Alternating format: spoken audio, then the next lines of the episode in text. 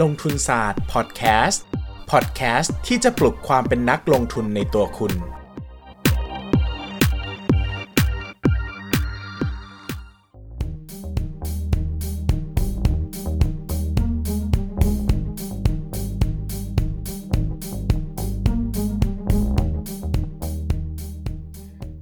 วัสดีครับ ยินดีต้อนรับเข้าสู่รายการลงทุนศาสตร์พอดแคสต์รายการที่จะชวนทุกคนมาพัฒนาความรู้ด้านการเงินและการลงทุนไปด้วยกันนะครับ วันนี้กลับมาพบกันอีกแล้วกับลงทุนศาสตร์พอดแคสต์ที่ชวนคุยกันมา 35 episode แล้วนะครับโอ้โห เราคุยกันมา 35 เรื่องนะครับ บางทีก็มีความตีบตันในหัวข้อที่จะคุยอยู่เหมือนกันนะครับ ก็บางทีก็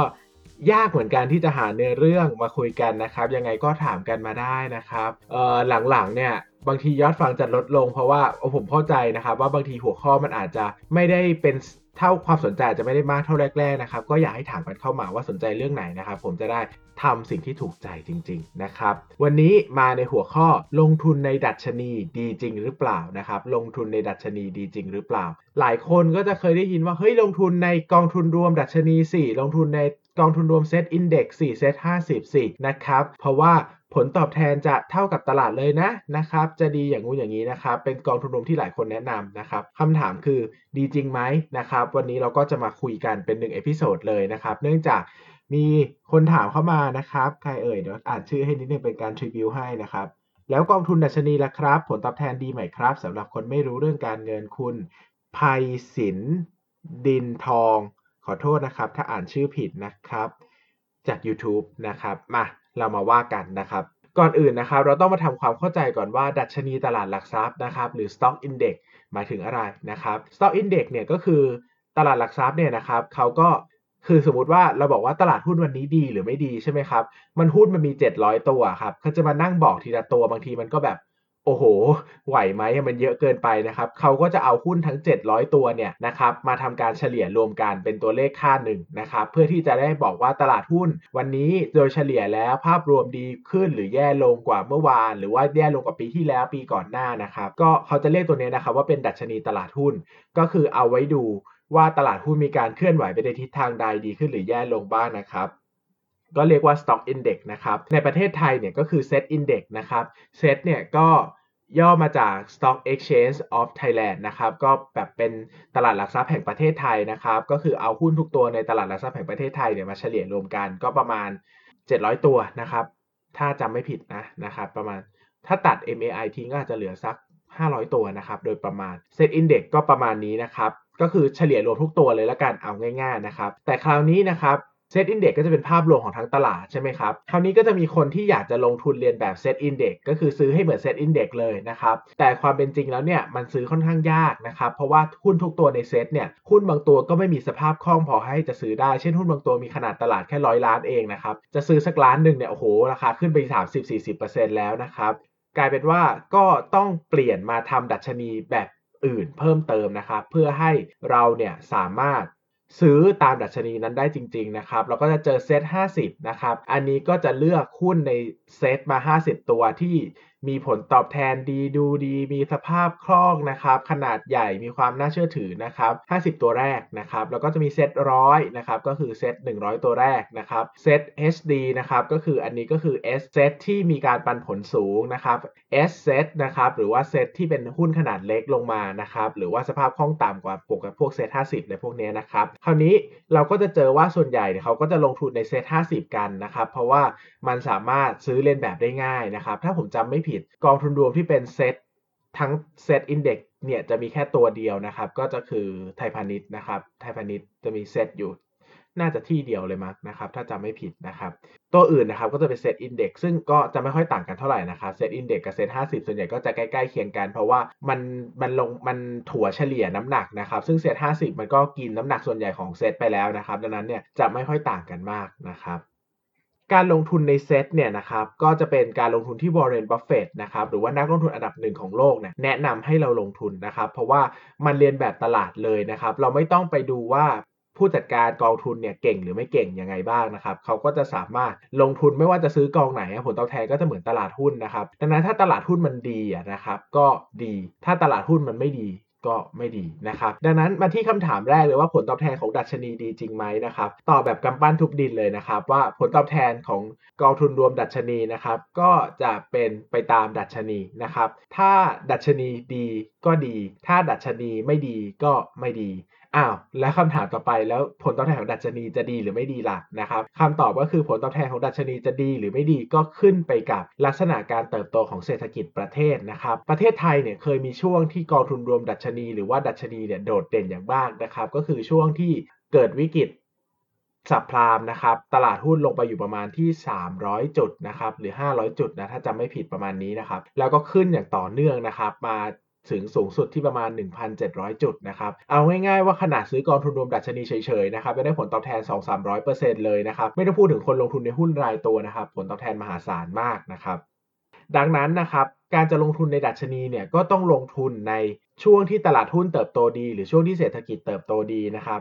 วอร์เรน บัฟเฟตต์นะครับเขาลงทุนในตลาด อเมริกานะครับซึ่งมันเติบโตดีมาเป็นร้อยร้อยปีแล้วนะครับจนถึงทุกวันนี้นะครับดัชนีก็ยังทำ new high ได้เรื่อยๆนะครับเพราะว่าประเทศสหรัฐอเมริกาเนี่ยเป็นประเทศที่มีอินโนเวชันสูงนะครับแล้วก็ส่งออกอินโนเวชันไปทั่วโลกนะครับยกตัวอย่างเช่นมี Facebook มี Google นะครับมี Amazon นะครับมี Boeing มี Airbus นะครับมี Coca-Cola นะครับมี Walmart นะครับซึ่งแต่ละตัวนะครับมี Nike มี Adidas นะครับแต่ละตัวมันยิ่งใหญ่มากนะครับแล้วขายสินค้าไปทั่วโลกดังนั้นเขาาก็มีโอกาสจะเติบโตต่อเนื่องขึ้นเรื่อยๆนะครับเพราะว่าตลาดเขาใหญ่มากเป็นตลาดโลกนะครับในขณะที่ประเทศไทยนะครับก็เน้นพึ่งพิงการบริโภคในประเทศเป็นหลักนะครับการจะหวังส่งออกเนี่ยในภาคอุตสาหกรรมเนี่ยก็ยังมีการส่งออกอยู่นะครับแต่ถ้าเราจะหวังการเติบโตอย่างโดดเด่นนะครับแบบสไตล์ประเทศอเมริกาเลยหรือประเทศจีนเลยเนี่ยมันต้องส่งออกอินโนเวชันนะครับหรือส่งออกสินค้าที่ไม่สามารถหาซื้อที่อื่นได้นะครับ อย่างเกาหลีมีซัมซุงนะครับ ญี่ปุ่นมี Uniqlo นะครับจีนมีหัวเว่ยนะครับคำถามคือไทยมีอะไรนะครับ ดังนั้นเนี่ยก็ต้องเราก็ต้องกลับไปคิด ผมไม่ได้บอกว่าประเทศไทยจะทำไม่ได้นะครับ ผมบอกว่าประเทศไทยถ้าทำได้ผลตอบแทนก็จะดีนะครับ ถ้าทำไม่ได้เนี่ยผลตอบแทนของตลาดหุ้นมันก็จะเกาะกลุ่มไปตาม GDP นะครับ การเติบโตของ GDP นะครับอาจจะประมาณ 1-2 เท่าของการเติบโต GDP เช่น GDP โตสัก4%นะครับ ตลาดหุ้นก็อาจจะขึ้น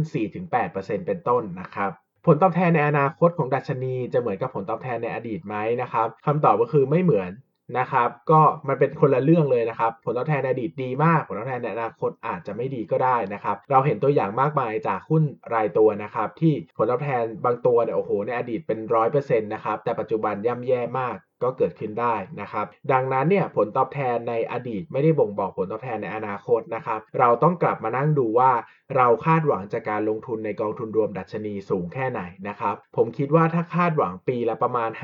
5-10%อันนี้ผมว่ายังหวังได้นะครับ เรายังมีโอกาสได้เห็น GDP ประเทศโตสักประมาณ 3-4%เนี่ยผมว่าเรายังมีได้เห็นได้นะครับ แต่ถ้าจะหวังปีละเป็น 10%บวก แบบนี้อาจจะยากหน่อยนะครับ ยกเว้นเราซื้อในปีที่มันฐานต่ำมาก ๆ อันนี้ก็เป็นไปได้เหมือนกันนะครับ การซื้อดัชนีนะครับ จึงอ้างอิงประเทศเป็นหลักนะครับ ซึ่งผมจะบอกว่าการซื้อดัชนีเนี่ยไม่จำเป็นต้องซื้อเฉพาะดัชนีในตลาดหุ้นไทยก็ได้นะครับ ความจริงกองทุนรวมนะครับที่ให้เราเลือกซื้อในประเทศไทยเนี่ยมีลงทุนในดัชนีประเทศอื่นเหมือนกันนะครับ ลงทุนในดัชนีประเทศจีน ประเทศญี่ปุ่น ประเทศเกาหลี ประเทศอเมริกา ประเทศไทย ประเทศเวียดนามนะครับ เต็มไปหมดเลยนะครับ เราสามารถเลือกลงทุนได้นะครับ โดยเฉพาะลงทุนในกองทุนรวมดัชนีนะครับ เราต้องมั่นใจจริง ๆ ว่าประเทศนั้นนะครับ จะมีการเติบโตของภาพรวมประเทศที่ดีนะครับ ดังนั้นแบบนี้ก็อาจจะยากหน่อยนะครับก็อาจจะไปเลือกประเทศที่เราคิดว่าดีแน่ๆนะครับ หรือว่าถ้าใครคิดว่าประเทศไทยยังดีอยู่แน่ๆนะครับ แบบนี้ก็ซื้อได้เหมือนกันนะครับ ไม่มีปัญหาอะไร นะครับสามารถลงทุนได้เลยนะครับ อันนี้ก็ขึ้นอยู่กับมุมมองของการเติบโตของภาพใหญ่มหาภาคของแต่ละคนนะครับ สรุปนะครับกองทุนรวมดัชนีดีไหม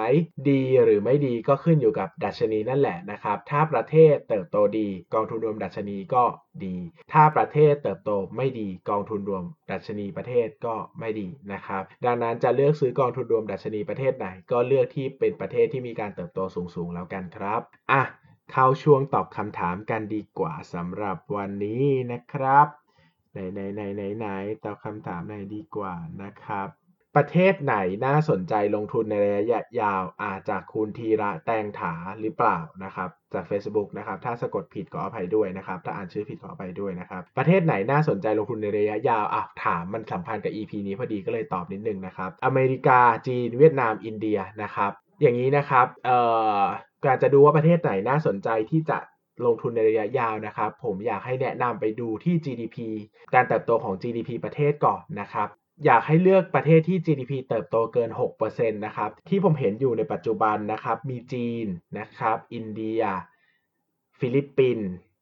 เวียดนามนะครับ อันนี้ที่เห็นแน่ๆนะครับ แล้วก็ดูอยู่นะครับ ดังนั้นถ้ามองในมุมประเทศนะครับ ซื้อกองทุนรวมดัชนีประเทศนะครับ 4 ประเทศนี้น่าสนใจนะครับ จีน อินเดีย ฟิลิปปินส์ เวียดนามนะครับ เพราะว่าภาพการเติบโตของ GDP รวมของประเทศยังสูงมากนะครับ แต่อเมริกาน่าสนใจไหมอเมริกาก็น่าสนใจนะครับเพราะว่าอเมริกาเนี่ยถึงแม้ว่าจะไม่ได้เป็นประเทศที่มีการเติบโตของ GDP เติบโตสูง เหมือนประเทศที่กำลังพัฒนาประเทศอื่นนะครับแต่อเมริกามีความน่าสนใจคือเขาถือครอง innovation จำนวนมากของโลกนี้ไว้นะครับและเขาก็มีความสามารถในการส่งออก Innovation ไปทั่วโลกด้วยนะครับอย่าง Facebook นะครับ Netflix นะครับ Google นะครับ Tesla Amazon นะครับ Boeing นะครับ Coca-Cola นะครับ Nike Adidas นะครับ พวกนี้อยู่ในตลาดหุ้นสหรัฐอเมริกาทั้งนั้นเลยนะครับ ถึงแม้ว่า GDP จะเติบโตไม่ดีนะครับ แต่บริษัทพวกนี้เรายังเห็นโอกาสการเติบโตของกำไรในปริมาณมหาศาลต่อปีได้อย่างคาดหวังได้เลยนะครับ เราเห็นได้บ่อยๆนะครับ ดังนั้นประเทศเหล่านี้นะครับยังมีแนวโน้มที่น่าสนใจในการลงทุนสำหรับผมนะครับ เพราะว่า ถ้าเป็นประเทศกำลังพัฒนาก็ไปเลือกประเทศกำลังพัฒนาที่ GDP โตเยอะๆนะครับ ถ้าเป็นประเทศที่พัฒนาแล้วก็ไปเลือกประเทศพัฒนาแล้วที่มี innovation เยอะๆ ส่งออก innovation เยอะๆนะครับ เช่น ประเทศพัฒนาแล้วที่ผมลงทุนก็จะเป็นประเทศประเทศอเมริกานะครับ ประเทศกำลังพัฒนานะครับ ผมไม่มั่นใจว่าจีนกำลังพัฒนาหรือเปล่า แต่ผมเข้าใจว่า GDP ต่อหัวที่ 6 7 8พันเนี่ยน่าจะยังอยู่ในเกณฑ์กำลังพัฒนานะครับ ประเทศที่กำลังพัฒนาที่ผมสนใจก็จะมีจีน อินเดีย ฟิลิปปินส์เวียดนามเนี่ยชัดเจนมากเลยนะครับ ฟิลิปปินส์เวียดนามผมลงทุนเป็นหุ้นรายตัวเลยนะครับ เพราะว่าเราสามารถไปลงทุนได้เนอะแล้วก็ตลาดก็ยังมีช่องว่างพอให้ลงทุนได้จีน ผมก็ลงทุนเป็นรายตัวนะครับก็เลือกเฉพาะตัวที่ชอบขึ้นมาเลยนะครับส่วนอินเดียเนี่ยผมลงทุนเป็นกองทุนรวม เพราะว่ามันซื้อหุ้นรายตัวไม่ได้นะครับการจะซื้อหุ้นรายตัวได้ต้องเป็นสัญชาติเขาเท่านั้น หรือว่าต้องเป็นกองทุนรวมขนาดใหญ่นะครับผมก็เลยซื้อเป็นแบบ รายตัวเป็นหลักนะครับ ดังนั้นเนี่ยถ้าถามถึงพอร์ตการลงทุนของผมนะครับ คือพอร์ตการลงทุนของผมก็คือประเทศที่ผมชอบนั่นเองนะครับ ปัจจุบันผมลงทุนในจีน อินเดียอเมริกา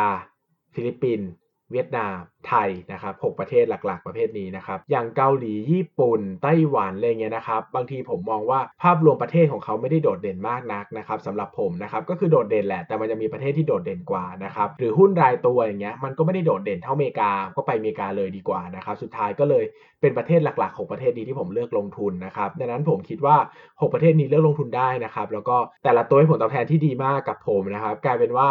ปี 2 ปีมาหลังนะครับผลตอบแทนจากตลาดหุ้นต่างประเทศดีมากนะครับในขณะที่ตลาดหุ้นประเทศไทยผมได้ผลตอบแทนค่อนข้างจะเฉยๆมากนะครับจนถึงค่อนข้างแย่นะครับก็ก็ดีนะครับที่กระจายกระจายไปลงทุนต่างประเทศบ้างนะครับก็ถือว่าสำหรับผมก็ถือว่าน่าจะเป็นการตัดสินใจที่ดีมากเลยนะครับสำหรับวันนี้ก็ตอบคำถามเดียวแล้วกัน เพราะว่ายาวมากแล้วนะครับ ก็ ขอบคุณมากนะครับ ทุกคนที่รับฟังนะครับ อย่าลืมคอมเมนต์ไว้นะครับ ขอบคุณก็ได้นะครับใครไม่รู้จะคอมเมนต์แล้วก็ขอบคุณก็ได้ หรือว่าถ้าอยากจะมีคำถามก็ถามไว้ได้นะครับ สั้นยาวก็ถ้าสั้นก็เดี๋ยวตอบให้เลยนะครับ ถ้ายาวเดี๋ยวยกมาให้อีก EP หนึ่งนะครับความจริงเรื่องลงทุนหุ้นต่างประเทศก็น่าจะยกได้อีก EP หนึ่งเลยเนอะนะครับอย่าลืมกดติดตามในช่อง podcast player ที่คุณใช้นะครับฝากกดติดตามกดติดตาม YouTube ด้วยนะครับก็ได้ 7,000 กว่าคนแล้วนะครับ แล้วก็ลุ้นว่า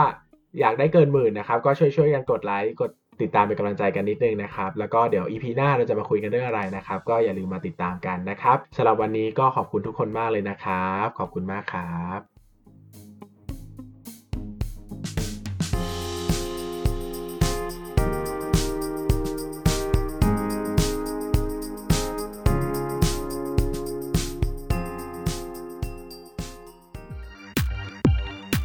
อย่าลืมกดติดตามลงทุนศาสตร์ในช่องทางพอดแคสต์เพลเยอร์ที่คุณใช้